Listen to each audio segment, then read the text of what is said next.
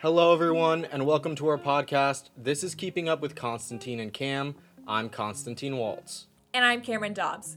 Today, we're going to be talking about dredging in Miami. Now, why is this top of mind for us? Well, a new dredging project is underway around Miami as Bal Harbour Beach is set to be renourished. For those that don't know, dredging is a way to maintain beaches and ports by moving sediment from one place to another.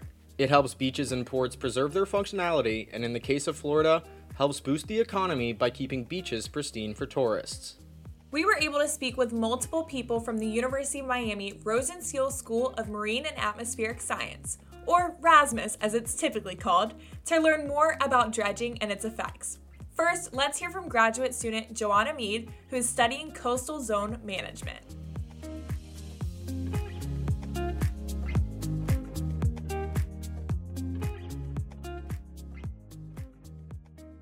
Well, the United States Army Corps of Engineer are responsible for all the dredging that goes on around the United States. And what they do is they will take either sand or river, the, the bottom of a river, the sediment, and they will take these big ships and they will literally scoop it up or suck it up and then place it somewhere else.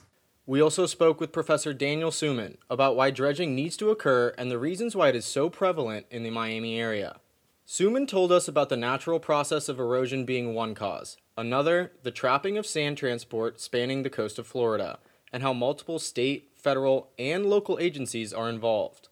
Our beaches are eroding uh, for many different reasons. Erosion is a natural process, but at the same time, we have many projects in Miami, in South Florida, in Central Florida, and North Florida that block or partially block the sand transport. Moreover, sea level rise, of course, when translated horizontally onto the shore, causes more erosion. Erosion accelerates with sea level rise, heightening the need for these dredging projects. Now, because we've built on all these islands, um, we've built properties where they shouldn't be really. So, um, as the natural force of erosion occurs, we're not letting the island build up on the other side. So, because of that, we need to start renourishing our beaches and putting sand in places where it doesn't want to be. So, that's what dredging is really. It's a response to a lot of the hard infrastructure that's been built all along the coastline. Bethany Blakeman is another RSMAS student here to tell us more. In Miami, we are highly dependent on our tourism economy, and the beach is at the center of that. So, the beach brings together the rest of the economy and that is ultimately what's driving this need for the erosion project. When we're dredging for beach nourishment, it is a trade off that, at least in the city of Miami, we feel is worthwhile. In Miami and Broward County, we have almost all our beaches renourished, and they have been for over 40 years. But not all dredging projects are created equal. In fact, previous projects have had major negative environmental impacts.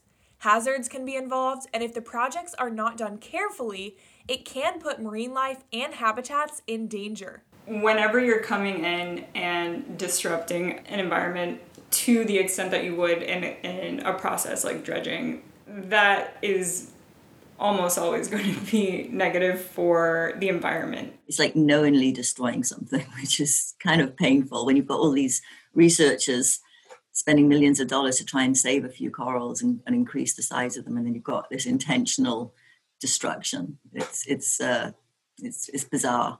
Always, when we're moving sediment around, there's an increase in suspended sediments in the water column, and that's called turbidity. So that can affect fish, it can affect corals, seagrass, because the light does not penetrate as deep in the water column. Still, when we are removing sand from some site, uh, we are destroying the bottom habitat and the organisms that are there. When we take the sand and dump it on a beach in nearshore waters, then we are burying whatever organisms are there. There are worms, there are fish, there are small fish that use uh, nearshore habitats as as their their houses, right? If the sand is not exactly the same as it is naturally, even a dip, small difference in color of the sand can change the temperatures in the summer. And so even one degree centigrade warmer can change, can increase the number of female sea turtles that are hatching uh, as opposed to male sea turtles. In the case of the 2013 Port of Miami dredging project and its attempt to allow larger container ships to come in, the negative effects were seen almost immediately when the sand was dumped back into the ocean. And that was the problem there because that allowed the corals to get covered by the sediment. The covering resulted in harming colonies and killing more than half a million corals. In the case of the Haulover dredging project happening now, it is expected that they will not have the same problem since they will distribute the dredge sand to the beach. But environmental impacts remain a worry for some. Oleta State Park is right there, so there's a lot of wildlife in that area. There are also some concerns about what that dredging project will do to impact the, the natural life that's there. For the Bal Harbour project, the Army Corps of Engineers did do a federally required environmental assessment, and their National Environmental Policy Act review came back positive, declaring FONSI, meaning there is no finding of significant impact. Still, there seems to be a balance to dredging projects. Any type of development may have economic benefits, but adverse environmental harms, and it's always a balance deciding uh, how we're going to manage what development projects we do. Uh, is it really going to be worth it in the long term? Multiple factors played into the decision to use the Haulover Sandbar as the site for dredging in the renourishment of Bal Harbour Beach, from the type of sediment to cost effectiveness and proximity. The sand is appropriate, and the thought is that it's easy, they're very close, the sand can be brought uh, by floating pipe to Bal Harbour beaches, so the cost is very low, it's all easy and the environmental importance of the shoals is not great. They're new deposits. They basically have a recreational use, and that's the issue.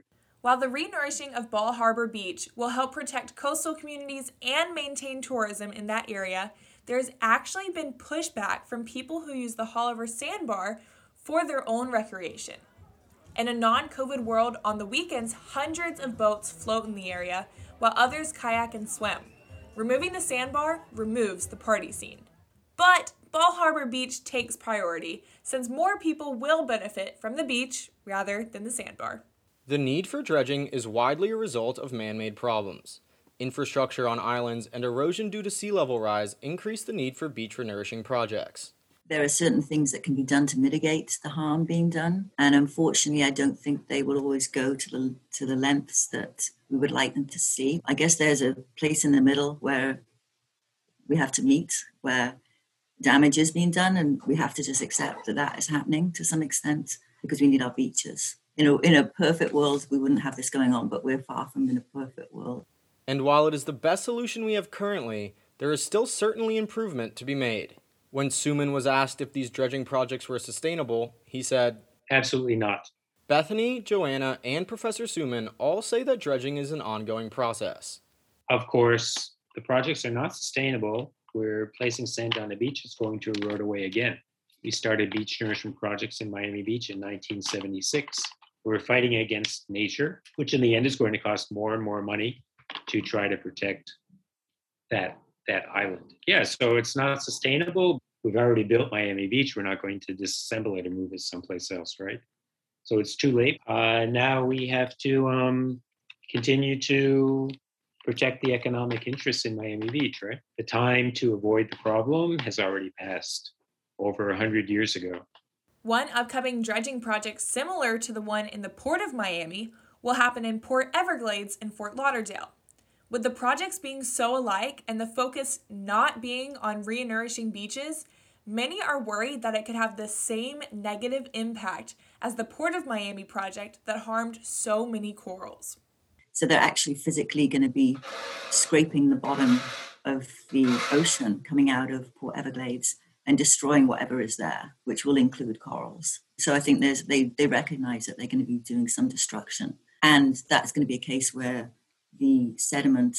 I'm not sure what they're doing with it all, but I think they'll be probably putting it out in the ocean again, which is a much more damaging physical process than the one here in uh, the dredging in Haulover.